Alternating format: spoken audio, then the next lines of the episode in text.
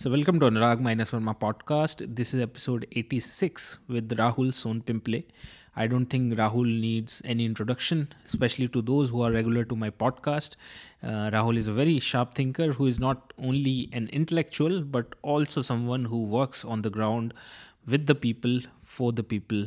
He has recently formed his party named All India Independent Scheduled Caste Association. In this podcast, we will have a conversation with Rahul on caste in the age of capitalism and hyper consumerism. A request to my listeners to please become the patron of this independent podcast because this is a podcast which is sponsored by its listener and not by any corporate. So please do support it by becoming a patron. Alternatively, you can also support me through buy me a coffee all the links are mentioned in the description box please do check them out and now let's start the episode number 86 of anurag minus Verma podcast. गाने का recording चलो शुरू। बहुत अभी तो conscious हो गया मैं। कर लो कर लो मैं गाओ हम्म, मुझे तुम नज़र से गिरा तो रहे हो। मुझे तुम कभी भी भुला न सकोगे। न जाने मुझे क्यों। यकी हो रहा है। मेरे प्यार को तुम मिटा न सकोगे। मुझे तुम नज़र गाने का आपका कहाँ से शौक है? आपने जेएनयू में हम देखेंगे सिर्फ़ कुछ ट्रेनिंग ली या फिर किस तरह से? नहीं नहीं ये जेएनयू की कोई ट्रेनिंग नहीं अनुराग। ये दिल से जो है निकली हुई आवाज़ है। और जो दिल को छू जाते हैं वो गाने दिमाग में जहन में रह जाते हैं फिर वही गाने गुनगुनाते हैं। और क्या क्या हॉबी है आपके इसके अलावा इन जनरल हॉबी में आई लाइक कुकिंग वो मुझे कुकिंग जब मैं खाली रहता हूँ टाइम है सो मैं कुक करता हूँ। साथ ही साथ मुझे स्टोरीज़ पढ़ना बहुत अच्छा लगता है।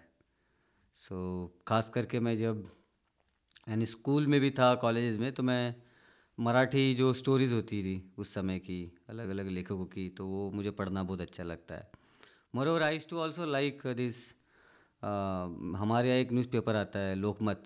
तो वहाँ पे कुछ कुछ सेलिब्रिटीज़ लोगों के जीवन में क्या होता है जैसे बॉलीवुड मसाला गॉसिप तो मुझे वो बहुत अच्छा लगता था। तो ये सब अभी भी मुझे I like to you know read more about like you know let's say Bollywood gossips तो ये सब यानी हॉबी नहीं कह सकते लेकिन हाँ this is curiosity about curiosity life of other people या या we used to read Punjab Kesari to get that in childhood अच्छा। एंड uh, मुझे याद है बचपन के अंदर स्टार्स का इतना ज़्यादा क्रेज़ होता था स्पेशली स्मॉल टाउन्स के अंदर कि कटिंग uh, हम लोग रखते हाँ, थे कि कोई भी एक स्टार का आ गया जैसे उस टाइम के कोई अक्षय कुमार या फिर हाँ, शाहरुख सलमान तो हाँ, उनकी कटिंग करके हम लोग रूम में चिपका देते थे। तो एक टाइम पे ऐसा था कि मेरा पूरा रूम कटिंग से भर गया था स्टार्स की एक्टर एक्ट्रेसेस की। तो मेरे पापा बहुत परेशान हो गए थे बोले कि इतना अगली रूम मैंने अपनी ज़िंदगी में नहीं देखा जितना तूने कर रखा है। तो उस टाइम में बॉबी देओल की फ़िल्म भी आई थी एक सोल्जर सोल्जर सोल्जर जो मुझे बहुत ज़्यादा पसंद थी तो मैंने पूरे रूम पे पोस्टर लगा रखे थे। और ज़्यादा फैसिनेट तब बन जाता है कि जैसे मैं एक क्योंकि अभी तो इतने साल सोशोलॉजी पढ़ने के बाद में एम फिल करने के बाद में अब जब हम चीज़ों को समझते हैं उस दृष्टिकोण से तो लगता है कि एक जो क्योंकि अगेन लाइक यू नो जिस दुनिया में हम जन्मे पले बड़े तो एक स्लम का एरिया तो वहाँ पे बॉलीवुड का फैसिनेशन एक जो है एक आकर्षण हमेशा यानी इट्स वेरी कॉमन खास करके लड़कों में।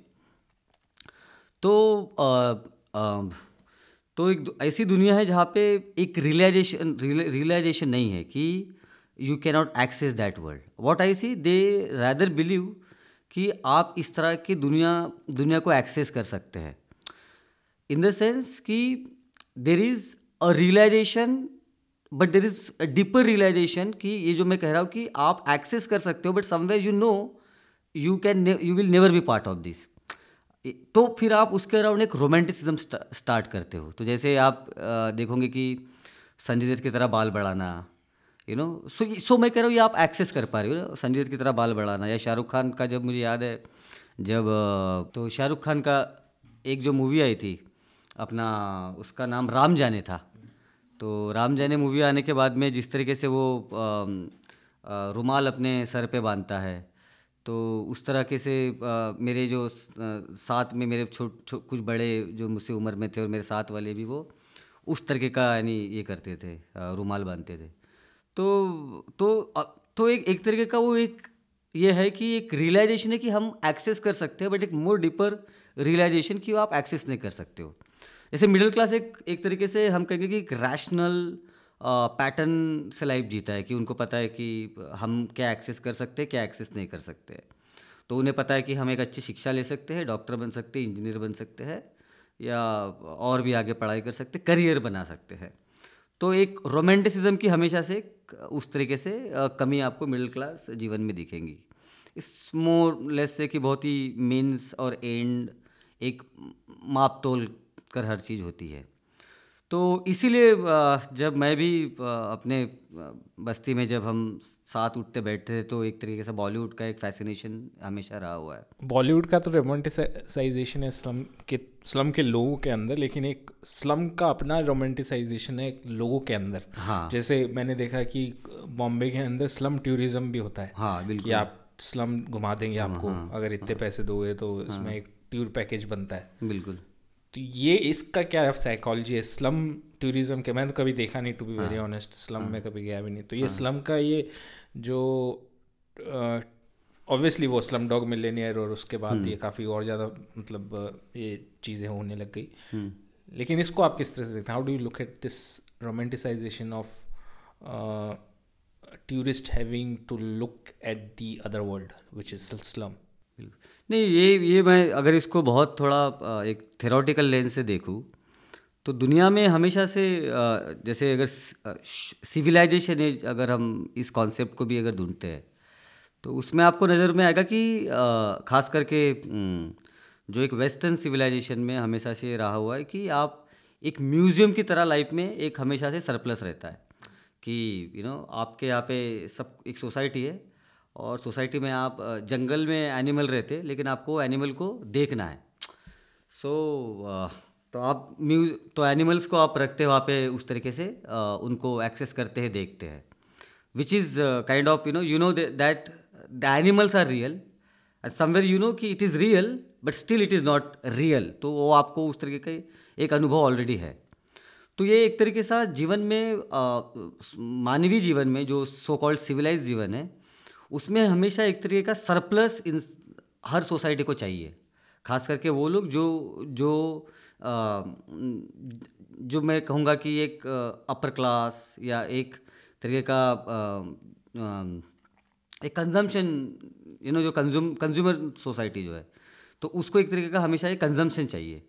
तो म्यूज़ियम है। आपको ताजुब होगा कि उसी तरीके से जो स्लेव्स हुआ करते थे खासकर जो ब्लैक स्लेव हुआ करते तो उनको उसी तरीके से पिंजरों में रख के तो white people would go and human Jews. जो कि जर्मनी में 1950 तक थे। हाँ तो very shocking बिल्कुल। So that is also the product of so called civilize society कि you always need something surplus तो उसी तरीके से अभी ये न्यू लिबरल टाइम में जहाँ पर आप एक फ़र्स्ट वर्ल्ड के लिए और इंडिया में भी जो सो कॉल्ड एलिट सेक्शन से आते हैं तो उनके लिए एक स्लम जो टूरिज़्म है, एक तरह का सरप्लस है। तो और वो सरप्लस मैं इसलिए भी कह रहा हूँ क्योंकि आपको पता है कि वो आपके जीवन का एक हिस्सा तो है, लेकिन वो फिर भी जो है जिसको आप कंज्यूम कर सकते हो। एक पूरे ह्यूमन ग्रुप को सोसाइटी को आप कंज्यूम कर सकते हो। तो ये हमेशा से रहा हुआ है एंड आई आई मस्ट से कि लोग स्लम का रोमांटिसाइज करते हैं। लेकिन मैं हमेशा कहता हूँ कि जो स्लम में रहने वाले लोग हैं, वो बाकी लोगों के लिए एक सरप्लस बॉडीज़ भी है, वो सरप्लस शरीर है, जिससे आप अपने शहर का जीडीपी निकालते हो, जैसे। तो क्योंकि वहाँ पे सबसे सबसे ज़्यादा लेबर वहाँ से आता है, यानी आपके रोज़मर्रा के ज़िंदगी का जो लेबर है, जिसको हम एक जो आपका middle class upper middle class और जो सो कॉल्ड इस देश का रूलिंग क्लास है, उसके लिए वो एक चीप लेबर है। है ना? जैसे अगर आप बॉम्बे की बात करते हो तो आप सोचिए कि बॉम्बे में जिस तरीके से घर में काम करने वाली जो महिलाएँ हैं, आपके ऑटो वाले हैं, आपका क्लीनिंग करने वाले, आपका रोड साफ़ करने वाले, आपके बॉलीवुड में स्पॉट बॉयज़ है, मेकअप बॉयज़ है छोटे मोटे से लेके बड़े तक, जो पूरा सिस्टम जिनके वजह से फ़ंक्शन होता है सब कोई स्टैंडर्ड लेबर नहीं है। कोई हमारे देश में तो हम लोग कोई न्यूनतम लेबर की बात नहीं करते, मिनिमम वेज लेबर की बात हमारे देश में नहीं होती है। एक तरीके का एक एक बहुत ही अनइक्वल कॉन्ट्रैक्ट है, जो कि अनसेड कॉन्ट्रैक्ट कोई रिटर्न कॉन्ट्रैक्ट है नहीं। तो इसीलिए वो फिर उनकी दुनिया आपको जानना है है ना? जैसे कि कि उनकी दुनिया में क्या होता है। तो उनकी दुनिया में क्या होता है तो उसके अराउंड आप एक रहस्यमय कुछ चीज़ें पैदा करते हो। तो मुझे याद है कि कुछ लोग जब मैं मुंबई में गया पहली बार पढ़ने के लिए तो एक हमारे साथ में पढ़ने वाले कुछ सो कॉल्ड एलिट लोग थे तो जब अपने बारे में बात करना होता है क्लास में तो मैंने बताया ऐसे कुछ चीज़ें तो फिर वो बार बार मुझे पूछने लगी कि अरे कैसे होता है? वहाँ पे तो बहुत ये होता होगा तुमने कभी देखा है इनकाउंटर देखा है, तुमने कभी ये सब चीज़ें देखी तो उनके उनके दिमाग में एक रहस्यमय दुनिया कहीं है और फिर वो उसको कंज्यूम करना चाहते हैं, वहाँ पे जाना चाहते हैं, वहाँ पे लोगों के साथ फ़ोटो खींचना चाहते हैं। और साथ ही साथ मुझे लगता है कि जैसे मैं हमेशा कहता हूँ कि इस टाइम पे, खास करके जहाँ पे everything is about consumption even so called looking inside is a spiritual business अपने आप में कंजम्पशन है। तो मुझे लगता है कि आज की दुनिया में केवल और केवल जीना केवल आपको मटेरियल कंजम्पशन नहीं होता है, आप गिल्ड को भी कंज्यूम करना चाहते हो। तो और वो गिल्ड बहुत ज़रूरी है रोज़मर्रा की ज़िंदगी में। यदि आप गिल्ड को कंज्यूम नहीं करते हो तो you can not function normally so इसीलिए आप देखते हैं बहुत सा बहुत बार जब आप कुछ चीज़ें मॉल से लेते हैं तो कहते हैं कि आप यहाँ पे डोनेट कीजिए पर्यावरण के लिए क्लाइमेट के लिए और ये सस्टेनेबल है। सस्टेनेबल डेवलपमेंट आप गाड़ी में चलते हो तो आ, जैसे ब्लू स्मार्ट कैब या फिर इस तरह की कोई जो इलेक्ट्रॉनिक गलती है कि आज आपने इतना के जी कार्बन बचाया। बिल्कुल। तो at the end of the day you feel good that you have done something for the something हाँ। तो ये ये एक कैपिटलिज्म के अंदर आपको वो आ, मिल सकता है। लेकिन ये कैपिटलिज्म न्यू लिबरल इस तरह की जब डिस्कशन होते हैं हम्म। तो आपको मतलब जब आप इन चीज़ों के बारे में बात करते हो तो बोलते हैं अरे आप तो अम्बेडकराइट हो ये क्या कैपिटलिज्म न्यू लिबरलिज्म तो कोई ऐसा अम्बेडकरिज्म और लेफ़्ट में कोई इंटरसेक्शंस हैं मतलब किस तरह से how how do look look at it कि कोई लोग बोलते हैं कि अरे कैपिटलिज्म न्यू लिबरल ये क्या बातें हैं तो लेफ़्ट वालों की बातें नहीं मैं ये तो समझता हूँ कि क्योंकि बीइंग एन अम्बेडकराइट मुझे लगता है कि इस तरह की जो बातें हैं अम्बेडकरिज्म के लिए और अम्बेडकराइट के लिए नई नहीं होनी चाहिए थी। बट सैडली जो हमारा एक पॉपुलर डिस्कोर्स बना अकेडमिक्स में भी और अकेडमिक के बाहर भी तो इस तरह के डिस्कोर्स को एक तरीके से यू नो बहुत ही साइलेंट का बना बना दिया गया। और बहुत ज़्यादा, खास करके पोस्ट नाइन्टीज़ जो पॉपुलर दलित डिस्कोर्स हम देखते हैं, जहाँ पर ऑटोबायोग्राफीज़ और ख़ास करके जो इंग्लिश ऑटोबायोग्राफीज़ आने लगी ट्रांसलेशन होने लगे। तो कई हद तक दलित या अम्बेडकरिज्म को एक्सपीरियंस सब्जेक्टिविटी यहाँ तक रोका गया। बट यदि आप बाबा साहब को खुद पढ़ते हैं तो like you know if you just even जो जो उनके स्पीचेस भी हम पढ़ते हैं अलग अलग जगह पे अलग अलग ट्रेड यूनियन को जो उन्होंने स्पीचेस दिए या उनका जो राइटिंग्स uh, भी हम पढ़ते हैं तो he was using all those terminologies जो उस समय में इकनॉमी और पॉलिटिकल इकनॉमी को डिफाइन करने के लिए एक uh, इस्तेमाल करते थे। और आज के तारीख में मेरे ख्याल से अगर बाबा साहब होते और इस तरह का अगर, जो अभी कैपिटलिज्म जिस तरह से इवॉल्व हुआ है अलग तरीके से he would definitely use the same terminologies जो आज की तारीख में उसको एक्सप्लेन करने के लिए। तो मेरे ख्याल से कोई स्ट्रेंज नहीं होनी चाहिए। But sadly in Ambedkar discourse this has become a strange that they readily label you अरे, ये तो यू नो कि ये एक मार्क्सिस अंडरस्टैंडिंग है। लेकिन ये कोई मार्क्सिस अंडरस्टैंड मार्क्सिस अंडरस्टैंडिंग बिल्कुल हो सकती है, उसमें कोई दोहराई नहीं है। लेकिन अम्बेडकराइट अंडरस्टैंडिंग भी है। जहाँ पर आप कैपिटलिज्म की बात करते हो, जहाँ पर आप पूंजीवाद की बात करते हो, जहाँ पे आप कैपिटलिस्ट सोसाइटी के नेचर की बात करते हो। तो इसीलिए मेरे लिए बहुत ही स्ट्रेंज नहीं हो, मुझे जब मैं इसके बारे में पढ़ता हूँ, या उसको फिर एक अम्बेडकरेट लेन से समझने की कोशिश करता हूँ तो मुझे स्ट्रेंज नहीं लगता है, हो सकता है। बहुत बार ऐसे हुआ है कि मेरे जो दोस्त रहे हुए, चाहे जब मैं यूनिवर्सिटी में पीएचडी कर रहा था, या बाहर भी मूवमेंट में हम जब लोगों से, लोगों को मिलते तो उनको स्ट्रेंज लगता है कि अरे, तुम एक मार्क्सिस्ट तरह बात कर रहे हो। लेकिन एक बीच में ये भी तो काफ़ी लोग जैसे विद इन दलित फोल्ड बहुत सारे लोग इस तरह के आर्गुमेंट दे रहे थे कि कैपिटलिज्म इनफैक्ट बेनिफिशियल है दलितों के लिए।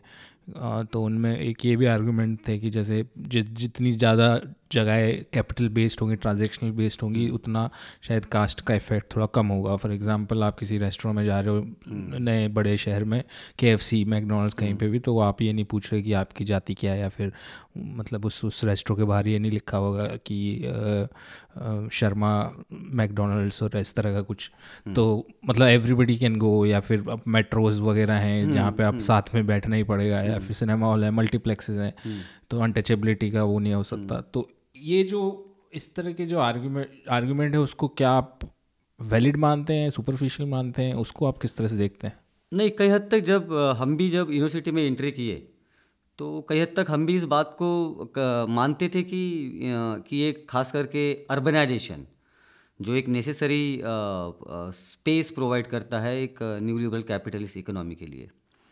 तो हमें भी लगता था कि अ, अ, इस तरह का एक बदलाव होगा जो कि होता भी है। मैं ये नहीं कहूँगा कि होता नहीं है कि एक अगर कोई गाँव में अ, जो दूर दराज में सफ़ाई जो कर्मचारी होते हैं और एक मॉल में कोई सफ़ाई कर्मचारी होता है। तो मैं ये नहीं कहूँगा कि सेम उनका एक तरीके का शोषण होता है। हाँ गाँव में आपको क्लियरली एक डिमार्केशन है एक प्योरिटी पॉल्यूशन का ये है।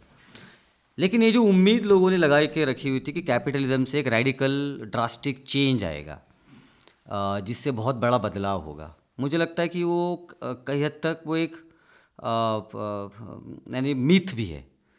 क्योंकि जब आप इंडियन कैपिटलिज्म को सम, समझते हो तो it is not simply capitalism ये बहुत ही एक सो कॉल्ड यहाँ का अपकास्ट वैदिक या जिसे बोलेंगे कास्टिस्ट नेचर ऑफ़ कैपिटलिज्म है जो उस तरीके का एक जहाँ पे जो कैपिटलिज्म यहाँ पे एक पोस्ट इंडस्ट्रियलाइजेशन की वजह से नहीं आया है कि यहाँ पे हम कुछ इंडस्ट्रीज़ है और एक इंडस्ट्री के बाद में एक फ़ेज़ आया है जहाँ पर आप कंज्यूम कर रहे हो। इस तरह का यहाँ पे ये नहीं है।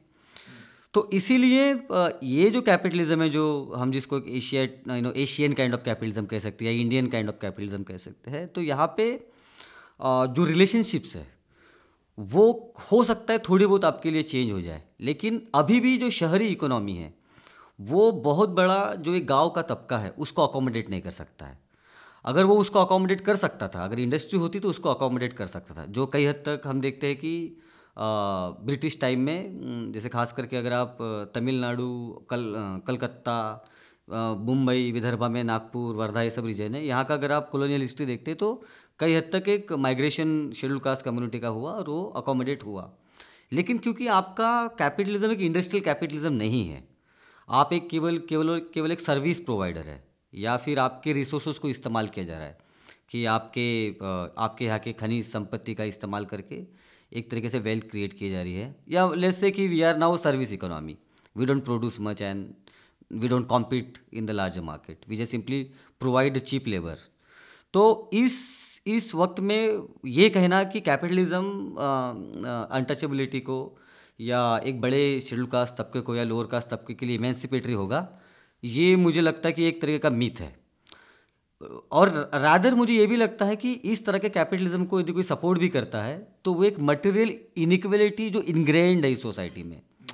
क्योंकि जिसके पास ज़मीन है, जैसे अगर आप देखेंगे कि डोमिनेंट कास्ट जैसे कम्मा है, रेड्डी है, जो तेलंगाना का, जो लैंड ओनिंग कम्युनिटीज़ थी they shifted towards software industry and you know other real estate industry ये सब। वही हाल आपको और एक अभी जो ब्राह्मीणों का भी नया शिफ्ट है इकोनॉमी की तरफ़, कि they have also become you know the owner of private you know corporates and see you and everything तो ये वही कम्युनिटी कर पाई जिनके पास एक कल्चरल कैपिटल और एक मटेरियल कैपिटल हमेशा से रहा हुआ है। तो यहाँ पे आपको ये नज़र में आता है कि by nature lower caste and less say mostly Dalit हमेशा लैग बिहाइंड रहेगा, हमेशा पीछे रहेंगे। वो हमेशा एक चीप लेबर का अ, काम करेगी जो ऑलरेडी अर्बन सेटिंग में रह रहे हैं। और दूसरा जो मैंने कहा कि क्योंकि आपका इंडस्ट्रियल कैपिटलिज्म नहीं है तो एक बहुत बड़े फोर्स को जो गाँव से आ रहा है वो शह, शहरी जो इकोनॉमी उसको अकोमोडेट नहीं कर पाएगा। और उसका नतीजा हमने देखा जब लॉकडाउन में जो वर्कर्स थे तो उनके पास इतना भी पैसा नहीं था कि वो अपने हाउस ओनर को ये कह सके कि आप हमें छः महीने का ये रेंट रखिए। छः महीने आप हमें ये रख सकते हैं। They had to you know the owner so called is middle class civilize urban mid English speaking और वॉट एवर पीपल इन लोगों ने उनको बाहर निकाला। और वो सड़कों पे हमने देखा उन्हें और काफ़ी लोगों की मृत्यु भी हुई। तो ये साबित करता है कि no you you you are not the same capital society which comes with so called modern values diversity and let's say कि जहाँ पे आप बात करते हैं कि एक एक लेट्स से कि मिनिमम लेबर की वेज लेबर की बात करते हैं। आप उस तरह की सोसाइटी नहीं है। आप सिंपली एक चीप लेबर सोसाइटी है। जहाँ जहाँ पे lower caste majority majority majority में एक शहर को चीप लेबर प्रोवाइड करता है। तो जैसे शहर में आप सेविंग कैसे करते हो? मिडिल क्लास सेविंग कैसे करता है?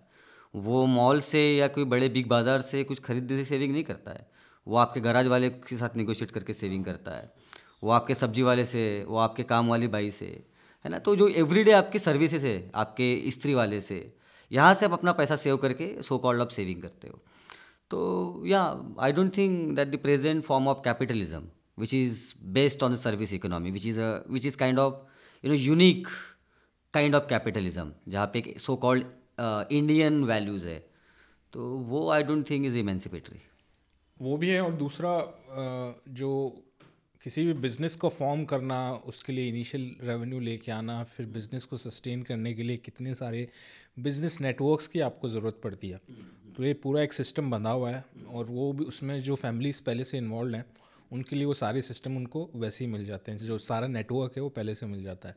बट कोई नया दलित या फिर उस तरह से कोई इसमें एंटर करना चाह रहा है तो वो नेटवर्क की अवेलेबिलिटी ही उनको नहीं मिलेगी। बिल्कुल। तो कैपिटलिज्म एक तरह से वो नहीं है कि इसमें आप आप कोई भी anybody can jump in and take the use of resources and make money just बिल्कुल। वर्किंग हार्ड ऐसा तो उसके अंदर सिस्टम नहीं है। तो ये एक चीज़ है और एक तो ये जो आपने अभी आर्गुमेंट दिया तो आपकी रिसेंटली आपने कॉन्फ्रेंस भी की थी कि प्राइवेट सेक्टर में रिजर्वेशन होना चाहिए। बिल्कुल। तो क्या ये इससे भी एक तरह से रिलेटेड है इस आर्गुमेंट से? बिल्कुल रिलेटेड है। अ, क्योंकि since we are a democratic nation तो कोई भी डेमोक्रेटिक सोसाइटी में अ, अ, समाज जो है सोसाइटी जो है वो स्टेट के साथ हमेशा से कॉन्ट्रैक्ट में है एक निगोशिएशन में है। तो हमारा ये कहना है कि इस देश के जो लोअर कास्ट कम्युनिटीज़ है जिसको आप S C S T O B C कहते हैं उनका स्टेट के साथ क्या निगोशिएशन है? क्या कॉन्ट्रैक्ट है? पहली बात तो क्योंकि हम एक कॉन्स्टिट्यूशनल डेमोक्रेसी है तो उसके हिसाब से तो स्टेट की ज़िम्मेदारी बनती है कि वो इस तरह के दबे कुचले सेक्शन को main so called mainstream का हिस्सा बनाए, उसके लिए प्रयास करे। जो एग्जिस्टिंग कॉन्स्टिट्यूशनल रिजर्वेशन है, वो उसका एक प्रयास है छोटा सा प्रयास है, कोई बहुत बहुत बड़ा प्रयास नहीं है। और जैसे कि मैंने कहा कि हम एक डेमोक्रेटिक नेशन है तो हर group her community caste ethnic religious community always go into negotiation with the state तो ये जो निगोशिएशन है, इस निगोशिएशन को लेकर ही मैं कहूँगा कि, लेकिन ये किस तरह का निगोशिएशन है? क्योंकि democratic nation so called democratic nation की ये भी ज़िम्मेदारी होती है कि जो लोग आपको वेल्थ क्रिएट करके दे रहे हैं, उनका उस वेल्थ में क्या हिस्सा है? अगर अगर उसको संविधानिक कॉन्स्टिट्यूशनल भाषा में अगर बोला जाए तो कोई भी कम्युनिटी स्टेट को पूछेगी कि हमारा हिस्सा इसमें क्या? और जब ये पूछेगी तो स्टेट को उसके लिए कुछ प्रावधान करने पड़ेंगे, कुछ प्रयोजन करने पड़ेंगे कि यहाँ इस तरीके से आप, आपका ये हिस्सा है इस देश के वेल्थ वेल्थ में, कैपिटल में। हम देखते हैं कि भारत में इस तरह का कोई भी प्रयोजन भारत सरकार ने नहीं किया है। कुछ छोटे मोटे प्रयास हुए हैं, लेकिन वो प्रयास खाली प्रिटेन करने के लिए। लेकिन जब आप कोई एक्ट बनाते हो, जैसे रिजर्वेशन को हम कहते हैं कि reservation private sector is should not be simply a policy but it should be act क्योंकि यदि आप देख, आप ये कहते हो कि भारत के, भारत की more than ninety percent economy अगर इनफॉर्मल इकोनॉमी है तो इस इनफॉर्मल इकोनॉमी में जो आपका लेबर प्रोवाइड कर रहा है, सस्ता लेबर आपको दे रहा है इस देश का S C S T O B C का बड़ा एक तबका है। आपकी शहरी इकोनॉमी भी जो है मेजरली इनफॉर्मल इकोनॉमी है। इसको चलाने वाला भी आपका, यही यही से आपका लेबर आता है। बचा हुआ जो एक सेक्शन है, और उस उस सेक्शन को आप बढ़ा रहे हो प्राइवेट सेक्टर को आप दिन ब दिन बढ़ा रहे हो, क्योंकि आप सरकारी खातों को बंद करके प्राइवेट को बढ़ा रहे हो। तो आप सीधा सीधा ये कह रहे हो, एक बड़े सेक्शन को, कि आपका काम केवल और केवल हमारे लिए वेल्थ क्रिएट करना है। अभी अगर आप ऑक्सपैन की रिपोर्ट पढ़ोगे वेल्थ इनइक्वलिटी की तो आपको पता चलेगा कि इस देश का जो रूलिंग सेक्शन है, जो जो ज़्यादातर तो रूलिंग कास्ट है, लोग यहाँ पे क्लास बोलेंगे, लेकिन मैं कहूँगा वो रूलिंग कास्ट भी है। तो उसका जीडीपी में कंट्रीब्यूशन बहुत कम है। दो से तीन प्रतिशत तक, अगर if I am not wrong इतना ही एक कॉन्ट्रीब्यूशन है। जो बाकी कॉन्ट्रीब्यूशन है इस देश के बड़े तबके का है, जो इस देश में लेबर कर रहा है। जो इस देश का, मैं अगेन कहूँगा S C S T O B C है। तो फिर इस, एक नेचुरल सवाल किसी भी स्टेट के लिए होना चाहिए सो कॉल्ड डेमोक्रेटिक सोसाइटी के लिए होना चाहिए कि जो आपका वेल्थ क्रिएट कर रहा है, उसका इस वेल्थ में क्या हिस्सा है? यदि स्टेट के पास कोई आंसर नहीं है तो ये तो अराजकता की तरफ़ लेके जाएगा। कि अगर हमारा कोई हिस्सा स्टेट अगर सुनिश्चित नहीं कर रहा है तो फिर हम करें क्या? तो मैं हमेशा इमेजिन मैं कभी कभी सोचता हूँ कि अगर लोग ये कहते हैं कि मुंबई जैसे शहर का मेजरली जीडीपी अगर स्लम से आता है तो तो अगर इमेजिन कीजिए कि वो अगर उसके लिए आपके पास कोई पॉलिसी पॉलिसी नहीं वेल्थ डिस्ट्रीब्यूशन का, यदि सड़कों पे आ जाता है और वो नेचुरल सवाल आपको पूछता है कि फिर हमारा क्या? क्योंकि आपने, हम, आपके पास कोई जवाब नहीं तो फिर हम पूछ रहे हैं आपको सड़कों पे आके हमारा क्या? तो हम ये कह रहे कि एक डेमोक्रेटिक नेशन इस तरह के अराजकता के सिचुएशन में कभी नहीं जाना चाहिए। बशर्ते स्टेट इस देश की सरकार जो है, जब तक वो कोई प्रयोजन नहीं करती है तो इसलिए रिजर्वेशन इन प्राइवेट सेक्टर जो है, एक सरल और छोटा सा नेगोशिएशन होगा कि इस देश के दबे कुचले समाज को एक बड़े वेल्थ जो क्रिएट कर रहा है, उसमें का छोटा हिस्सा देना। तो मैं हमेशा कहता हूँ कि reservation is not a radical attempt reserve reservation is a very small very small attempt बहुत छोटा निगोशिएशन है तो इसको लोग हालाँकि बहुत बड़े नज़र से देखते हैं। मैं तो कहता हूँ कि बहुत छोटा निगोशिएशन है उस तबके के लिए जिस जो इस देश का वेल्थ क्रिएट कर रहा है। और ये भी बड़ा जैसे जो सुनने वाले भी होंगे शायद उनमें से भी कई लोग थोड़े से वो कहेंगे अच्छा स्लम से भी जीडीपी आ रही है फिर हाँ, अच्छा ये भी कर हाँ, तो जब हम वो देखते हैं ना कि टैक्स पेयर मनी तो ऐसा लगता है कि बहुत जैसे हाँ, अपर मिडिल क्लास के कोई लोग हैं या फिर अमीर हाँ, हैं सिर्फ़ वही इंडिया को दे रहे हैं और बाकी उनके हिसाब से ले रहे हैं। जैसे जेएनयू में हमारी मनी टैक्स पेयर मनी तो टैक्स पेयर मनी मतलब थ्री वो हमने देखा है कि ये जो कॉन्वर्जेशन है मतलब वो फोर फाइव परसेंट या थ्री फोर परसेंट के लोग हैं वो कहते हैं हम हम दे रहे हैं। बिल्कुल। जबकि आप बोल रहे हो ये तो उल्टा है। उल्टा है। तो ये इतना बड़ा मिथ अभी तक चलता आ रहा है। बिल्कुल। आप चाहे फ़ूड इंडस्ट्री देखो आप चाहे कल्चरल इंडस्ट्री देखो एक जो मास प्रोडक्शन हो रहा है ऐसा कंजम्पशन कौन कर रहा है? जैसे ये तो बहुत ही जैसे फेयर एंड लवली प्रोडक्ट है। उसका अगर आप टर्न ओवर देखो उस तो उन्होंने जो वेल्थ क्रिएट की है थर्ड वर्ल्ड कंट्रीज़ में खास करके इंडिया में देखा जाए। इनसिक्योरिटीज को लेकर हाँ इनसिक्योरिटी के लेके। और एक एक तरह का एक रेसिज्म को इंस्टीट्यूशनलाइज कर दिया। हाँ। यानी पहले मैंने कहा पहले रेसिज्म नहीं था या लोग गोरा काले के बीच में डिफरेंस नहीं करते थे। लेकिन उसको एक इंस्टीट्यूशनलाइज कर दिया। इकोनॉमी का पार्ट बना दिया। तो वहाँ पे भी यदि देखते तो उसे उसे कंज्यूमर कौन है? उसको जो पाँच रुपये वाला पाव क्यों हमेशा ये बोलते हैं कि बड़ा शाय से छोड़ के, बड़ी बॉटल छोड़ के आप पाँच रुपये में, दो रुपये में बेच रहे हो, है ना? इवन जो इस देश के सोकॉल गुटखा कंपनी के मालिक है, वो गुटखा किसको बेच रहे हैं? शाहरुख खान जिससे पैसा कमा रहा है, जिस एड से अक्षय कुमार और बाकी एक्टर एक्ट्रेस पैसा कमा रहे हैं गुटके से और बाकी चीज़ों से, इसका कंज्यूम इसको कंज्यूम कौन कर रहा है? जो एक रुपये में बिक रहा है, जो दो रुपये में बिक रहा है। इसको कंज्यूम करने वाला तो इस देश का मेजरली तबका है जो एक दस पचास सौ रुपये की बोतल नहीं खरीद सकता है तो वो एक रुपये की फेयर एंड लवली खरीदता है या फिर एक रुपये का एक शैम्पू पाउच खरीदता है तो if you look at all even for that matter tele telecommunication जो इंडस्ट्री है जो आपका सिम कार्ड बार बार ले रहा है या जो सस्ता फ़ोन ले रहा है फिर बिगड़ रहा है फिर और ले रहा है हम्म। तो इस सब के मालिक अगर आप देखोगे तो, तो इसीलिए तो ये लोग कहते ना कि India India is a huge market huge market ये लोग क्यों तो ये अगर इंडिया ह्यूज मार्केट है तो फिर ये लोग कौन है जो इंडिया में ह्यूज मार्केट है? क्योंकि पॉपुलेशन के हिसाब से अभी जैसे अभी बिहार का सेंसस आया तो इस देश के अपर कास्ट बहुत कम परसेंटेज में है in compare to S T S C O B C right तो फिर ये ह्यूज मार्केट तो वही है जिसको आप एक रुपये का शाशे बेच सकते हो। हम्म। या आपके घर में एक सास बहू ओ टी वी पे चला रहा है। क्योंकि जो सोकॉल बड़ा सेक्शन है उसका बच्चा तो हैरी पॉटर देखता है जब वो अभी तो वो भी इट मस्ट हैव एडवांस्ड मेरे टाइम पे जब मैं यूनिवर्सिटी में गया तो मुझे नहीं पता था हैरी पॉटर कौन है। बहुत बाद में पता चला। तो हमने कभी जब टीवी बहुत दिनों बाद आई तो हमने अलादीन दूरदर्शन पे दे, देखा। है ना? तो मैं कह रहा हूँ कि ये सब इस, इस, इसको कंज्यूम कौन कर रहा है? तो जीडीपी तो वहीं से आ रही है आपकी वाली। इनके कंजम्पशन से आ रही है। बट मोर ओवर जो लेबर की मैं बात कर रहा हूँ अगर आप कोई भी शहरी इकोनॉमी भारत की देखोगे तो पूरी शहरी इकोनॉमी जो है, आप अगर कोई एथनोग्राफिक स्टडी करता है सुबह से लेकर शाम तक, एक शहरी इकोनॉमी का बड़ा हिस्सा जो है, जो लेबर के फॉर्म में आपको प्रोवाइड होता है, आपका ड्राइवर है, आपका क्लीनर है, जैसे मैंने बार बार कहा, वो वो आपके, और आप, वो आपके छोटे मोटे जो कारखाने उसमें काम कर रहा है है ना? जो आपका टेलर है वो, आप इवन अगर again coming to Bollywood Bollywood के मैक्सिमम जो टेलर है, जो मलिश मल्होत्रा या इन जैसे लोगों को जो जिनको ये मनीष मल्होत्रा जैसे लोग इस्तेमाल करते हैं ये टेलर कौन है? हम्म। देखा जाए तो ओबीसी कम्युनिटी से है हम्म। जिनको सस्ता लेबर की तरह इस्तेमाल करते हैं। बिल्कुल बिल्कुल। उनको कोई स्टैंड अपना डिज़ाइनर उस पर डाल देते हाँ डिजाइंड बाय हाँ। बनाया किसने। बनाया किसने? कोई स्टैंडर्डाइज लेबर तो नहीं है कि हाँ। आप वो एक टेलर को कि इस देश का गवर्नमेंट कहता है कि नहीं आपने इस मुंबई में रहने वाले व्यक्ति को अच्छा जीवन जीने के लिए एक एक वन बीएच के फ्लैट में यदि रहना है तो उसको उसको महीने का तीस हज़ार बीस हज़ार रेंट देना होगा फिर खाना पीना है। उसके हिसाब से तो आप उसका वाला रोजी रोटी नहीं तय करते हो। तो इसका मतलब आप बिगिनिंग से ही तो स्टेट इसको लेजिटिमाइज कर रहा है। इस पूरे प्रोसेस को स्टेट लेजिटिमाइज कर रहा है कि एक बड़ा तबका है जिसको इनह्यूमन रहना ही है। जिसको इनह्यूमन कंडीशन में रहना ही है क्योंकि वो सरप्लस लेबर है। बचा हुआ शरीर है। उस पर आप त, और उसका बचा हुआ शरीर भी, जैसे मैं कहा ना कि गिल्ड के लिए भी काम में आता है। वो नेताओं को, जो इस देश के अपर कास्ट पॉलिटिकल पार्टीज़ है, उनको भी काम में आता है। कि कोई मर गया तो उसके मरने, ठंडे शरीर पे बॉडी पे, मरे हुए बॉडी पे फिर जाके आप बोलते हो कि हम पचास हज़ार रुपया देंगे, एक लाख रुपया देंगे।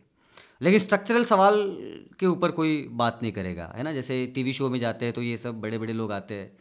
तो वो किसी गरीब की स्टोरी इंडियन आइडल में देख के रोते हैं। दे दे वॉन्ट ऐसा नहीं कि वो रोते they want to cry they want to consume guilt is very important for them before they go to sleep they want to consume guilt so overall economy में इसीलिए कह रहा हूँ कि कोई सुनि, सरकार ने ना समाज के पढ़े लिखे लोगों के अंदर ये दृष्टिकोण है कि वो इन, जो आपका इकोनॉमी क्रिएट कर रहा है वेल्थ क्रिएट कर रहा है, उसके लिए कोई प्रयोजन हो, कोई सुनिश्चित एक प्रोसेस हो पॉलिसी हो, जिससे वो वेल्थ का पार्ट बन सके।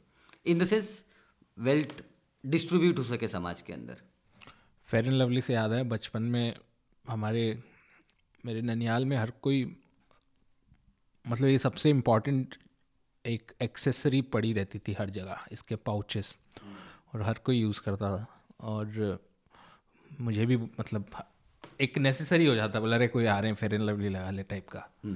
तो इंडिया का एक बड़ा ये भी वियर्ड सोसाइटी है जो अपना जो नेचुरल कलर है। उसको लेके कितना इन्फीरियर फील करते हैं इन जनरल इंडियन ये भी एक कॉलोनियल स्टडीज़ का एक पार्ट हो सकता है। लेकिन लास्ट टाइम जब हम जब मैं आपकी कॉन्फ्रेंस सुन रहा था तो आपने बड़ी एक अच्छा इंटरेस्टिंग दो इंटरेस्टिंग पॉइंट उठाए थे। मैं दोनों पे डिस्कशन करना चाह रहा था। लेकिन पहला पॉइंट ये था कि रिप्रेजेंटेशन की अब डिबेट पुरानी हो चुकी है। हम्म। जो कि मैं भी पर्सनली काफ़ी टाइम से देख रहा था कि ये जो आइडिया ऑफ़ डाइवर्सिटी रिप्रेजेंटेशन है हम्म। तो ये तो कॉरपोरेट इसको अपने हिसाब से यूज़ कर लेता है। कहता है कि अच्छा एक चाहिए तो एक एक को बिठा देते हैं एक हम्म। दलित चाहिए लो बैठ गया। गवर्नमेंट को अच्छा एक दलित मिनिस्टर तुमको चाहिए लो बिठा दिया। हम्म। तुम्हें दलित प्रेसिडेंट चाहिए लो हमने बिठा दिया। तो या फिर कोई लिटरेरी फेस्टिवल हो अच्छा दलित का नहीं मिल रहा चलो एक दलित बिठा दिया। तो वो एक एक तरह से ऑर्नामेंटेशन की तरह का एक यूसेज हो गया जिससे कोई real change in in general दिखाई नहीं दे रहा। तो ये इस ये आपका क्या पॉइंट था कि रिप्रेजेंटेशन से आगे चल के बात करनी चाहिए? तो मतलब इसके आगे किस तरह का हम डायलॉग ला सकते हैं? नहीं वो वो इसीलिए भी था क्योंकि और वो जब मैंने बात कही तो ये ध्यान में रखते हुए भी कही कि जो आ, हमारे समाज का डिस्कोर्स है जिसको हम दलित डिस्कोर्स के नाम से जानते हैं।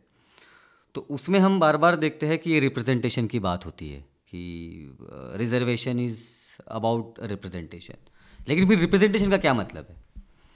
रिप्रेजेंटेशन का मतलब यही है कि आपको कोई एक व्यक्ति जो जिस भी पोजीशन पे जा रहा है, वो रिप्रेजेंट कर रहा है। बट उसका कोई मैकेनिज्म नहीं कि वो आपको रिप्रेजेंट कर, करेगा कि नहीं करेगा। ये कोई, आप ऐसे सुनिश्चित तो नहीं कर पाते तो again I I must say in very pure material sense representation नाम की कोई चीज़ होती नहीं है। हम्म। खास करके अभी के टाइम पे जहाँ पे most of the things is all about material जहाँ पे wealth has become very prominent feature to describe the society और टू यू नो जिस तो मैं ये कहूँगा कि रिप्रेजेंटेशन नाम का कोई चीज़ होता नहीं है। उसको हम लोगों ने ज़बरदस्ती अपने सर पे ढो रहे हैं कि आपने दलित प्राइम आपने दलित राष्ट्रपति क्यों नहीं बनाया आपके इसमें दलित क्यों नहीं आदिवासी? ये सवाल पूछने के लिए अच्छा है। लेकिन उसके जवाब में आपको कोई कॉन्क्रीट आंसर मिलेगा नहीं। क्योंकि फिर, चलो, आपने बोला मुझे आपके पैनल में कोई दलित नहीं है। चलो, मैंने रख दिया दलित, अभी। आपने बोला अरे आपने दलित की बात नहीं सुनी, मैंने सुन ली दलित की बात, उसे गाली भी खा ली। वो तो मेरे लिए अच्छा है ना I am politically correct perfect person मैं दलितों की बात भी सुनता हूँ उन्होंने अगर क्रिटिसिज्म मुझे किया, गाली दी, वो भी मैं सुनता हूँ और वापस जवाब भी नहीं देता हूँ। मैं परफेक्ट हूँ अभी। लेकिन उसके बाद कुछ नहीं। उसके बाद जो सवाल बचे हुए हैं क्योंकि अगर आपके समाज का मेजोरिटी तबका, अगर हम शेड्यूल कास्ट की बात करते हैं तो शेड्यूल कास्ट के मेजोरिटी ऑफ़ जो कम्युनिटी है, वो गाँव में रहता है। यदि वो गाँव में रहता है तो उसके लिए सबसे बड़ा सवाल आज भी है कि वो रिसोर्स लेस है। क्योंकि डेटा यही कहता है कि majority of schedule caste are landless labourer तो क्योंकि क्योंकि आपको पता है कहीं हद तक कि आप लैंड के लिए लड़ नहीं सकते हो। आपको पता है कि ना गवर्नमेंट आपको लैंड देने वाली है ना हम लोग इस पक्ष इस इस स्थिति में हैं कि हम लैंड के लिए लड़ सकते हैं अपने लोगों के लिए। क्योंकि हमें पता है जो डोमिनेंट कास्ट है, जिसके पास ज़मीन है, जिसको हम अपर कास्ट भी कहते हैं, उसके पास स्टेट पावर भी है, उसके पास मीडिया भी उसके पास मनी मसल पावर उसने इकट्ठा करके रखा हुआ है। तो हमको पता है कि वो लड़ाई भी एक तरीके से हारी हुई लड़ाई है। तो फिर हम इस जगह पे आते हैं, जहाँ पे हम रिप्रेजेंटेशन की बात करते हैं। कि हाँ देखो ये पार्टी अच्छी है, इन्होंने दो दलित रखे वो पार्टी अच्छी, उन्होंने चार दलित रखे हैं। और वही सब चलते आ रहा है।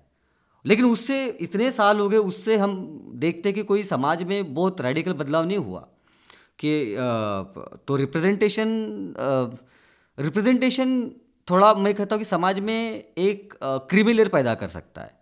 और किसी भी समाज के लिए क्रिमिनल पैदा होना बहुत ज़रूरी है। एक पढ़ा लिखा इकोनॉमिकली वेल ऑफ़ क्रिमिनल पैदा होना ज़रूरी है क्योंकि वो समाज के लिए कुछ पे बैक कर सकता है, जो कि हमने देखा भी कुछ हद तक। लेकिन अभी इस समय में जहाँ पे हर सेक्टर प्राइवेटाइज हो, होते जा रहा है, इस समय में रिप्रेजेंटेशन की बात करना बहुत मुझे लगता है फुटाइल होगा ये समय है जहाँ पर आप वेल्थ इनइक्वलिटी की बात करेंगे और सबसे बड़ा सवाल कि वेल्थ के क्वेश्चन पर बात करेंगे हमारा हिस्सा इस देश में कहाँ है। अगर हम इस देश के वेल्थ क्रिएट कर रहे हैं तो हमारा हिस्सा कहाँ है? तो ही ये प्रॉपर निगोशिएशन हो पाएगा, क्योंकि reservation is not simply product of the state welfare policy reservation एक निगोशिएशन का हिस्सा है, जो बाबा साहब ने पहले कांग्रेस गांधी के साथ किया और आज़ादी के बाद में संविधान सभा में लड़ते हुए किया। जहाँ पे नेहरू जैसे लोग भी और बहुत सारे अलग अलग सोकॉल प्रोग्रेसिव रिग्रेसिव हर लोग इस तरह के मेजर्स के लिए रिजर्वेशन के लिए पक्ष में नहीं थे।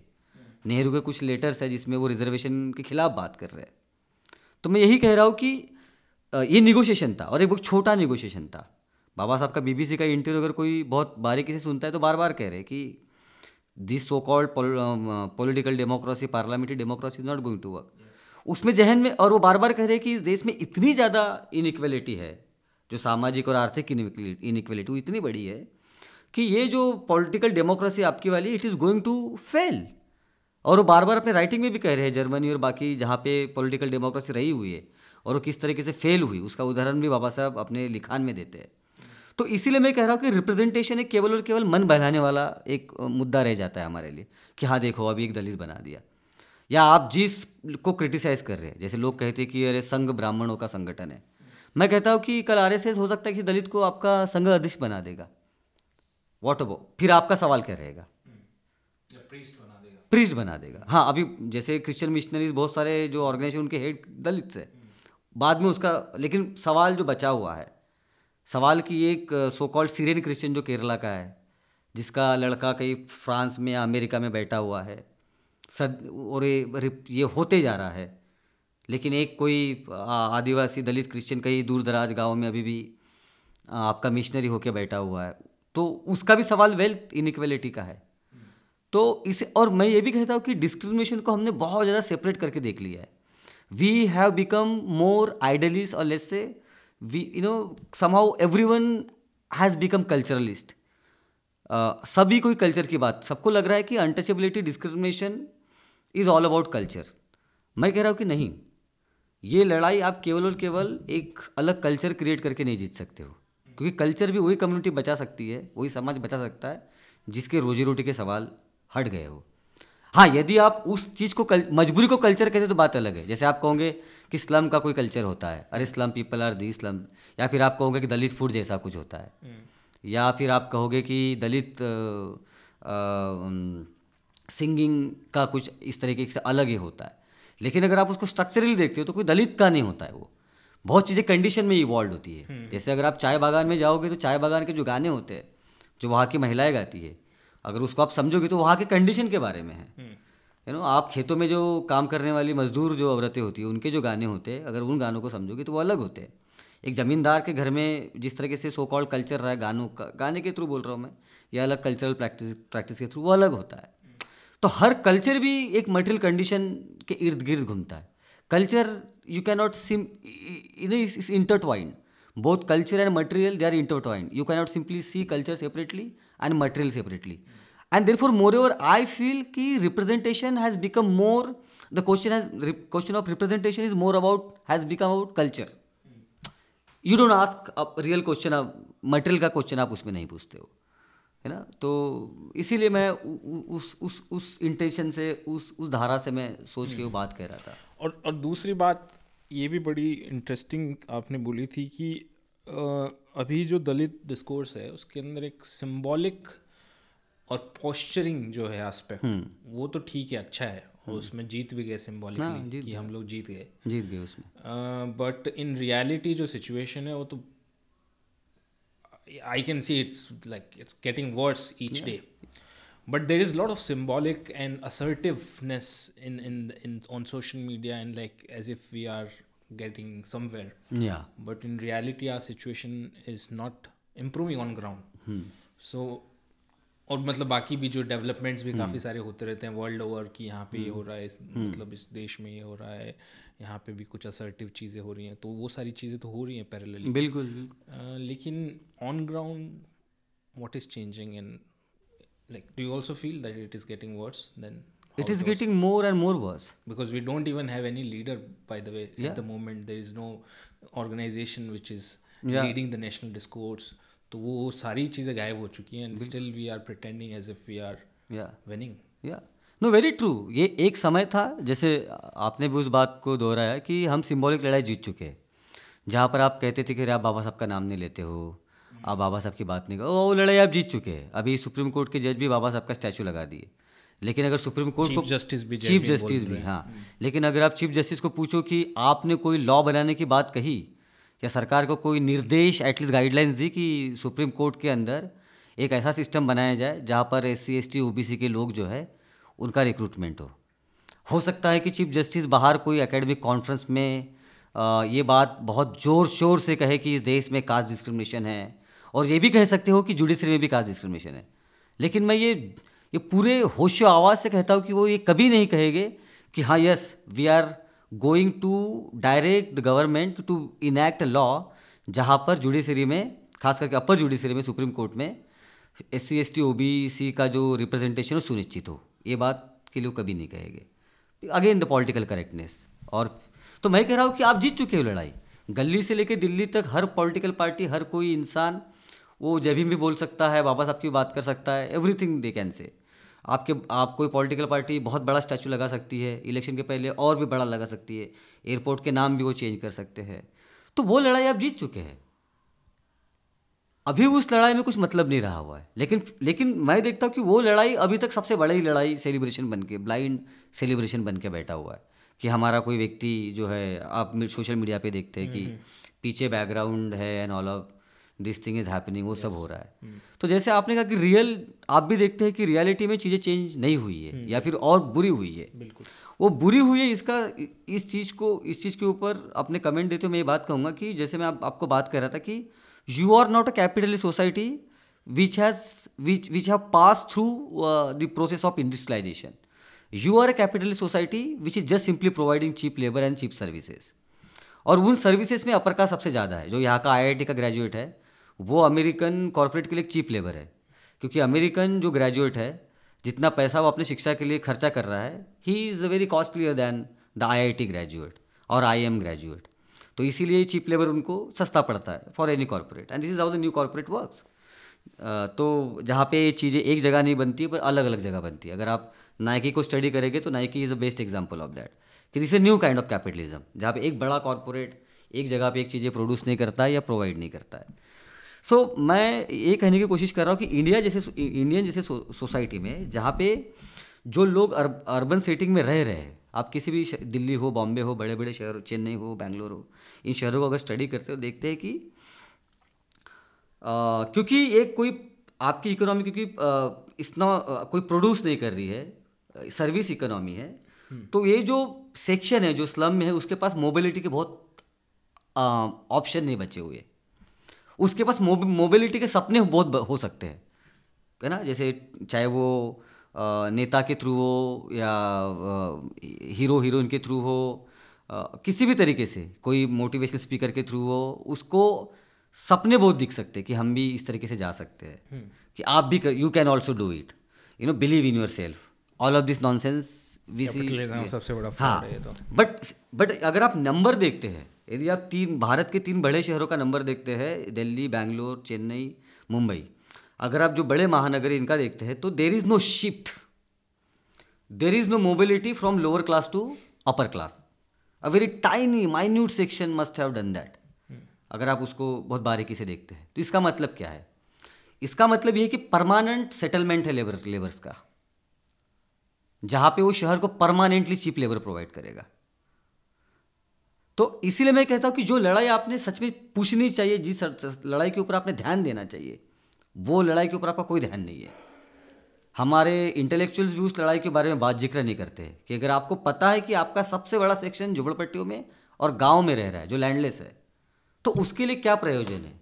उसके लिए क्या पॉलिसी है? उसके लिए आपका क्या कहना है? पार्लियामेंट के अंदर पार्लियामेंट के बाहर, आपके दफ्तर में, आपके दफ्तर के बाहर हमारे इंटेलेक्चुअल्स की लाइब्रेरी में और लाइब्रेरी के बाहर मैंने बहुत कम लोगों को देखता हूँ बहुत चुनिंदा लोग हैं जो इस सवालों को जूझते हुए काम करते हैं और जो करते हैं फिर उसको अलग अलग नाम जो पॉपुलर दलित डिस्कोर्स है हम उसमें देखते हैं। तो एक सेलिब्रेशन है कि मैं आई एम फ़र्स्ट दलित जो प्लेन में बैठा आई एम फ़र्स्ट दलित जो यहाँ से डिग्री लिया ये दलित फ़ूड है ये दलित गाना है ये दलित स्टैंड अप कॉमेडी है ये दलित है वो दलित है ये this is this can give you momentary pleasure कि हाँ हमारा कोई एक व्यक्ति वहाँ पर है। यू। नो आप उसका यूट्यूब वीडियो देख के ताली बजा सकते हो, ये सब कर सकते हो। लेकिन this is not going to take us nowhere nowhere you can see it there is no I don't see any organisation from our community जो इस बात को इस बात के ऊपर ज़ोर देता है कि ये हमारी जो स्थिति है, जो एक परमानेंट सेटलमेंट तरीके से हम लोग बस चुके हैं और मोबाइल ही नहीं हो रहे एक जगह से दूसरी जगह। इसका क्या? मैंने देखा कोविड के टाइम पे जहाँ पे, जहाँ से मैं आता हूँ, बहुत बच्चों ने सुसाइड किया है, जो स्लम से आते हैं। क्योंकि इतना भी पैसा नहीं है कि और बहुत लोग मरे हैं। क्योंकि state is completely Indian state is a failure in providing health facilities to the poorest of the poor in this country who is creating wealth for you who is a cheap labour for you you don't have any system for them but I want to also ask intellectuals from our community so called leaders from our community, so called celebrity from our community, what do they want to say about it? Do they have any mechanism? Are they talking about this inequality? No. Simply the material question has somehow become the anti Ambedkar question. ऐसा लग रहा है कि बाबा साहब केवल और केवल suit boot की बात करते थे हाँ आपने अच्छा सूट पहनना चाहिए, बूट पहनना लेकिन ये बहुत बेखूबी की बात है जब आप जब आप सोलह घंटा, मेरे जो दोस्त अभी मैं देखता हूँ, जब वो सोलह घंटा एक जगह मजदूरी करके आते हैं, ना शरीर में कुछ बचता है, ना उनके दिमाग में कुछ बचता है खाने पीने और सोने के अलावा, और सुबह वही प्रोसेस को दोबारा दोहराने के अलावा। वो कैस किस तरीके से बुद्धा के सामने बैठ के इनसाइट देखेगा? कैसे वो करुणा कर पाएगा? ये सब बातें तो अभी हाँ again Buddhism is very good मतलब बाबा साहब ने बुद्धिज़्म की बात की लेकिन जो बाबा साहब ने बुद्धिज़्म की बात की जिसको बाबा साहब प्राइवेट प्रॉपर्टी की बात करें जब बुद्धिज़्म की बात कर रहे हैं। जब बाबा साहब बुद्धिज़्म की बात कर रहे हैं तो प्राइवेट प्रॉपर्टी की बात कर रहे हैं कि बुद्धा ने प्राइवेट प्रॉपर्टी के बारे में कहा उसके अगेंस्ट कहा। आप अभी इतने आपको पता है आप आप समाज में अलग अलग लोगों से मिलते हैं। प्राइवेट प्रॉपर्टी के लेकर आम्बेडकर कोई डिस्कोर्स में आपको मतलब प्राइवेट प्रॉपर्टी वाला पॉइंट क्या था बुद्धा का थोड़ा? बुद्धा कहते हैं कि अकोमुलेशन ऑफ़ प्राइवेट प्रॉपर्टी जिसको बाबा साहब साइड करते बार बार हम्म। कि ये गलत है। बुद्धा संघ की बात करते हैं। एक ऐसे समाज की बात करते हैं जहाँ पर हर किसी को जीने का अधिकार है एक यू नो तो करुण करुणा केवल इतना नहीं है कि अरे अरे मैं मेरे पास बहुत कुछ है मैंने आपको देखा आप बहुत गरीब हैं मैंने आपको कंबल दे this is not a karuna. This is a guilt consumption करुणा उसको नहीं कहते हैं। करुणा इसको भी कहते हैं कि आपने कंबल तो दी लेकिन साथ ही साथ आपने समाज में उसी इसलिए भी आंदोलन किया कि ये स्थिति दोबारा पैदा ना हो। और स्थिति दोबारा इसलिए पैदा नहीं हो सकती जब इक्वल डिस्ट्रीब्यूशन है। कि समाज में जो लोग रह रहे हैं जो काम कर रहे हैं उन सब सब में इक्वल इसको इसको बाबा साहब साइड कर रहे हैं। जो बाबा साहब का स्पीच है नेपाल में और जो बाबा साहब का बुद्ध और कालमार्क्स किताब है। तो बार बार वो उसी में वो कह रहे कि मार्क्स ने कुछ नई बात नहीं कही है। ये तो बुद्धा ने कही दी थी। प्राइवेट प्रॉपर्टी के खिलाफ बात कर दी थी। You know all of this thing तो मैं यही कहने की कोशिश कर रहा हूँ कि फिर भी लेकिन बुद्धा को हमने कई हद तक एक इंटेलेक्चुअल्स ने भी हमारे कई हद तक जो है मेडिटेशन तक ही सीमित कर हाँ, दिया स्पिरिचुअल Spirituality तक ऐसे ऐसे बट बाबा साहब इवन बुद्ध और काल मार्क्स से फोर्स की बात करते हैं। वो वायलेंस नॉन वायलेंस और मीकनेस में डिफरेंस करते हैं। कि नॉन वायलेंस का बुज कि नॉन वायलेंस का मतलब जो है बुजदिली नहीं होता है। हम्म, वो कहते हैं कि कोई भी समाज के लिए फोर्स बहुत ज़रूरी है। एंड हिस्ट्री में फोर्स का हमेशा इस्तेमाल हुआ है। तो लेकिन इस इसके बारे में बहुत कम चर्चा होती है। इसके बारे में मैं सम, मैं बहुत कभी कभी दुखी हो जाता हूँ कि जो एक पॉपुलर डिस्कोर्स हमारे समाज में बना हुआ है। वहाँ पे हमारे समाज के जो गरीब लोग हैं। और मैं ये भी देखता हूँ कि हमारे पढ़े लिखे लोग जो बाहर है विदेशों में, वो वो चाहते हैं कि हम एक व्यक्ति को सपोर्ट करें, कोई स्कॉलरशिप दे के दो व्यक्ति को सपोर्ट करें। बड़ा अच्छा लगता है अच्छा अभी वो व्यक्ति ने पीएचडी कर ली कैमरे से, ऑक्सफर्ड से। लेकिन बहुत कम लोग हैं जो समाज में इस तरह के सवाल उठाने वाले संगठन को सपोर्ट करना चाहते हैं। क्योंकि वो बहुत बड़ी ज़िम्मेदारी उस चीज़ को मानते हैं। हाँ एक व्यक्ति को मैंने पैसा दे दिया, अभी वो पढ़ रहा है I am feeling very happy और देखो उसकी ज़िंदगी सुधर गई। लेकिन ये सवाल एक व्यक्ति का नहीं है। सिस्टम को कैसे हम लोग सिस्टम को हम सिस्टम को आप तब तक नहीं बदल सकते जब आप सिस्टम को सही सवाल नहीं पूछते हो। एक ऑर्गेनाइज फोर्स की तरह समाज के अंदर काम नहीं करते हो। तो ये तो ये राइट सवाल पूछना आपके हिसाब हाँ, से बहुत ज़रूरी है बहुत हो ज़रूरी है। बहुत बहुत बहुत ज़रूरी है क्योंकि रिप्रेजेंटेशन का सवाल हमने पूछ लिया अभी उसके वो निपट गए। उन्होंने दलित राष्ट्रपति बनाया दलित अ, ये बनाया कभी दलित अभी दलित कैपिटलिस्ट भी उन्होंने बनाए कुछ कुछ जो बहुत ही बेतुकी बातें करते हैं। दलित कैपिटलिज्म। हाँ दलित कैप दलित इंटरप्रीनर्स जो होते हैं वो कुछ जो रिजर्वेशन का प्रोडक्ट है एक तरीके से कि एक जनरेशन रिजर्वेशन से एजुकेशन में आई और उसके बाद में उन्होंने कुछ तैयार किया और फिर उन्होंने जो है कुछ अपना वेल्थ क्रिएट करके कुछ बिज़नेस किया। लेकिन मैं बार बार कह रहा हूँ कि आपके समाज का सब is it like you know this is hilarious to even imagine जब ये लोग कहते हैं कि become a job seeker not become a job giver not job seeker अरे ज, ज, आपका सबसे बड़ा तबका लैंडलेस लेबरर है और शहरों में झोपड़पट्टी में रहता है। वो सब्ज़ी बेचने के अलावा और कोई जॉब नहीं कर सकता है या चाय बेचने के मैक्सिमम। और आप स्ट्रक तो, तो स्ट्रक्चर कैसे रिप्रोड्यूस होता है? स्ट्रक्चर तो ऐसे ही रिप्रोड्यूस होता है ना कि गरीब का बच्चा आखिर गरीब ही रह जाता है। और उनमें उसमें से एक बंदा कुछ कोई बन गया तो आप कहते हो देखो बदलाव हो सकता है। ये बात झूठी है। जब ये लोग ऐसा कहते हैं ना कि देखो कुछ भी हो सकता है दुनिया में ये सबसे बड़ा मीथ है। धर्म से बड़ा झूठ इस दुनिया में फैलाया गया है ये कि किसी एक गरीब को दिखा के कि देखो बदलाव हो सकता है उम्मीद हो सकती है। ये सबसे बड़ा झूठ है। उससे वो सिस्टम इंटैक्ट रखता है। आप एक्सेप्शंस दिखा देते हाँ। हो दो तीन बिल्कुल। सिस्टम को इंटैक्ट रहते हो कि इट्स वर्किंग वेरी फाइन बिल्कुल। Working very smooth very smooth कि बदलाव हो सकता है उम्मीदें है। और ये खास करके सेलिब्रिटीज चाहे वो बॉलीवुड से हो नॉन बॉलीवुड से हो अलग अलग जगह से हो इनके जो मोटिवेशनल ये जो स्पीकर्स है they are more dangerous to society because they don't want they don't they never tell the objective reality of the society किसी अगर ऐसा होता तो एक स्लम बॉम्बे की या कहीं भी आप देखोगे जो पचास साल पुरानी है वो अभी भी वो स्लम ही। है और वहाँ पे रहने वाले अमूमन एक ही जात एक दो जाति से ही आते हैं। तो ये क्यों हो रहा है फिर? तो तो तो, तो मुझे ये लगता है कि अम, सही सवाल पूछना बहुत ज़रूरी है। बट वो एक मोटिवेशन वाली जो बात है उसमें एक ये भी तो आर्गुमेंट दिया जा सकता है कि समाज की स्थिति इतनी ब्लीक है कि कोई एक उम्मीद की जो मोटिवेशनल बात है या फिर उम्मीद की किरण तो उससे एटलीस्ट समाज में थोड़ी सी ऊर्जा उसकी तरफ़। ऊर्जा आती है या फिर उसकी तरफ़ वो एस्पायर कर सकता है। तो ये कि ये भी शायद इसके अंदर आर्गुमेंट है। नहीं वो आर्गुमेंट एक हो सकता है लेकिन मैं जैसे ये कह रहा हूँ कि समाज में ज़्यादा इंस्पिरेशन इस बात से आ सकती है जब समाज में ये एहसास पूरी तरीके से कल सो कॉल्ड कलेक्टिव कॉन्शियसनेस का पार्ट बनता है कि ये हमारी ऑब्जेक्टिव रियलिटी है। मैं कहता हूँ कि we need to stop here and accept you know let's say कि पेजिमिज्म कि पेज हम जो पे जब निराशावाद जो है वो निराशावाद हमने एक्सेप्ट करना बहुत ज़रूरी है। क्योंकि जब तक हम निराशावाद एक्सेप्ट नहीं करते हम नई बिगनिंग नहीं कर सकते। और मैं निराशावाद इसीलिए कह रहा हूँ और इन इस निराशावाद में भी अपना एक पॉजिटिव पॉजिटिव एस्पेक्ट है। क्योंकि जब तक इस बात को मैं नहीं स्वीकार लेता हूँ कि हाँ मेरी स्थिति ऐसी है और अभी कोई उम्मीद नहीं है तब मैं हम मैं नई उम्मीद की तरफ़ जा सकता हूँ तब मैं कोई नई बात सोच सकता हूँ। अभी जितनी भी उम्मीदें मैंने छोटी मोटी लगा के रखी है वो उसी सिस्टम से लगा के रखी है जो सिस्टम पूरे समाज को ऑपरेस कर रहा है। है ना? जैसे कोई एक व्यक्ति कह सकता है कि मैं यहाँ से ये बन गया ये बन गया। अच्छी बात है वो कोई बुरी बात नहीं है। उस व्यक्ति की मेहनत है पूरे सिस्टम के खिलाफ उसने खड़े रह के अपने पर्सनल से लेके पॉलिटिकल सोशल से एक लड़ाई लड़ते हुए उसने एक जद्दोजहद से वो चीज़ें हासिल की है। बिल्कुल अच्छी बात है। लेकिन अगर उसको आप जनरलाइज करने लग जाओगे तो समाज का दर्पण बनेगा। लेकिन वो समाज का दर्पण नहीं है। तो एक्सेप्शन हाँ तो समाज का दर्पण तो ये है कि कलेक्टिवली जब तक समाज ये एक्सेप्ट नहीं करता है कि this is our condition now tell us what to do अभी यहाँ से बाहर कैसे जाए? तभी मेरे ख्याल से समाज में एक नई उम्मीद जागेगी। इसीलिए for me you know being let's say Hindi निराशावादी इज़ वेरी इंपॉर्टेंट क्योंकि we always run away psychologically we always run away from you know being pessimist मैं हम लोग हमेशा डरते हैं। लेकिन कहीं हद तक जब वो डर खत्म हो जाता है तब रियल जैसे you know then the new thing I always say you know this is something called the begin you know we need to begin from the beginning तब नई शुरुआत होती है। और ये नई शुरुआत बहुत ज़रूरी है।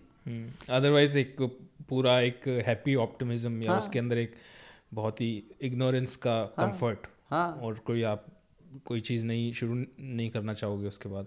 एक बस ऐड करूँगा कि एक चाय वाले की दुकान को आप स्टार्टअप तो कह सकते हो। एक उम्मीद की किरणों से कि देखो स्टार्टअप है। और एक फाइव स्टार या बड़े रेस्टोरेंट को भी आप स्टार्टअप कह सकते हो। लेकिन उसकी रियलिटी नहीं बदलती है। कि वो चाय वाला के घर में अगर कोई बीमार पड़ जाए जिस जिसको पाँच छः लाख रुपया लगे वो उसकी चाय भी जाएगी और उसका पूरा जीवन उसमें चुकाने में जाएगा। तो ये जब लोग कहते हैं कि फ्री मार्केट है every one can compete this is not how it works we know the Indian capitalist market is a very protective towards upper caste it even doesn't allow so-called international player to compete with the so-called Indian up, uh, upper caste capitalist player.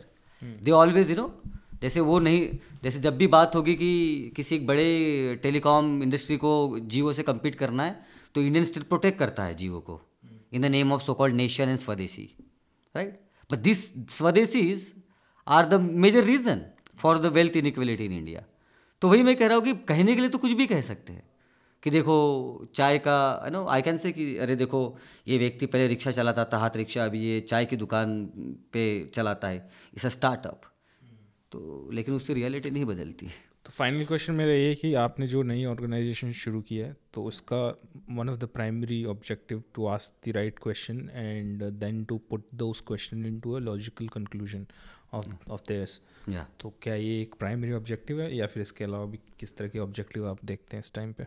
नहीं एक तो एक तो हम हमारे all India independent schedule caste association जिसका मैं अभी अध्यक्ष हूँ तो उसका हमारा प्राइमरी ऑब्जेक्टिव ये है कि खास करके शेड्यूल कास्ट समाज के अंदर, ये जो कॉन्शियसनेस बिल्डिंग है, कि कि हमारी जो रियलिटी है, वो तो हमको पता है, लेकिन उसको एक्सेप्ट करके कैसे आगे बढ़ा जाए?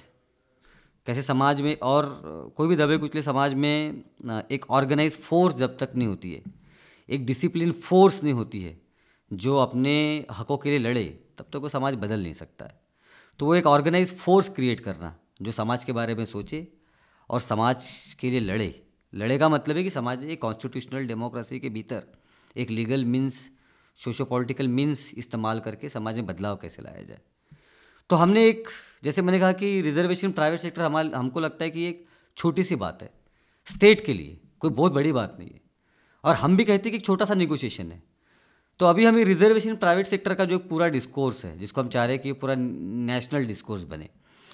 जिसको इन हमारे देश के सो कॉल्ड पॉलिटिकल डेमोक्रेसी में जो mainstream so called political parties है और हमारे समाज के जो लीडर है S C S T O B C समाज के जो नेता है, जो इस देश के अपर कास्ट पॉलिटिकल पार्टी के लिए केवल केवल एक सरप्लस लीडर बन के रहे हैं, कि जब ज़रूरत बहुत होती है, तब आपको नेता बनाया जाता है।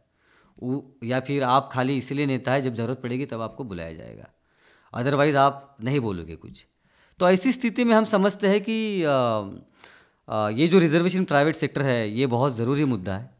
तो इसको लेकर हम पूरे देश में एक नेशनल डिस्कोर्स शेड्यूल कास्ट के भीतर खड़ा करना चाहते हैं। हमारे नेताओं को सुनाना चाहते हैं। उनको एक हौसला देना चाहते हैं कि बात आप कर सकते हो। और आप अपने आकाओं के सामने, अपने नेताओं के सामने बात रख सकते हो। साथ ही साथ हमारा ये है कि शेड्यूल कास्ट समाज अपने आप में कल्चरली हमको पता है बहुत सारे डिफरेंसेस है। तो हमारा एक बहुत बड़ा मकसद जो हम समझते हैं कि वो शेड्यूल कास्ट में जो अलग अलग जाति है, उसको यूनाइट किया जाए। अगर वो कल्चरली यूनाइट नहीं हो सकते तो हम कह रहे हैं एटलीस्ट आप अपने हकों के लिए यूनाइट होइए, अपने आर्थिक हकों के लिए, अपने सामाजिक हकों के लिए, अपने राजनीतिक हकों के लिए एटलीस्ट यूनाइट होइए. क्योंकि जितना आप डिवाइड रहेंगे, उतना आपकी स्थिति बुरी होने वाली है। Thank you thank you so much Rahul भाई. It is always so lovely to talk to you and very best of luck for your new organisation for your new endeavors. Thank you so much for coming to this podcast once again. I think this was the third podcast, and I hope we record uh, many more in the future. Thank you so much. या thank you अनुराग तुमसे बात करना हमेशा एक दिल से बात करना होता है सो so, मुझे बहुत जैसे I am not very conscious when I am talking to you I speak my mind I speak my heart so thank you very much once again thank you Thank you, thank you so much. This was today's episode. Please check out the description box and support my work.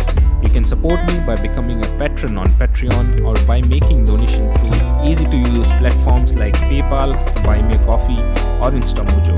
I also have a live wish list which is going on Buy Me a Coffee where you can make upfront donation. So please take a look and consider helping me to complete the wish list. Thank you so much for listening to the podcast.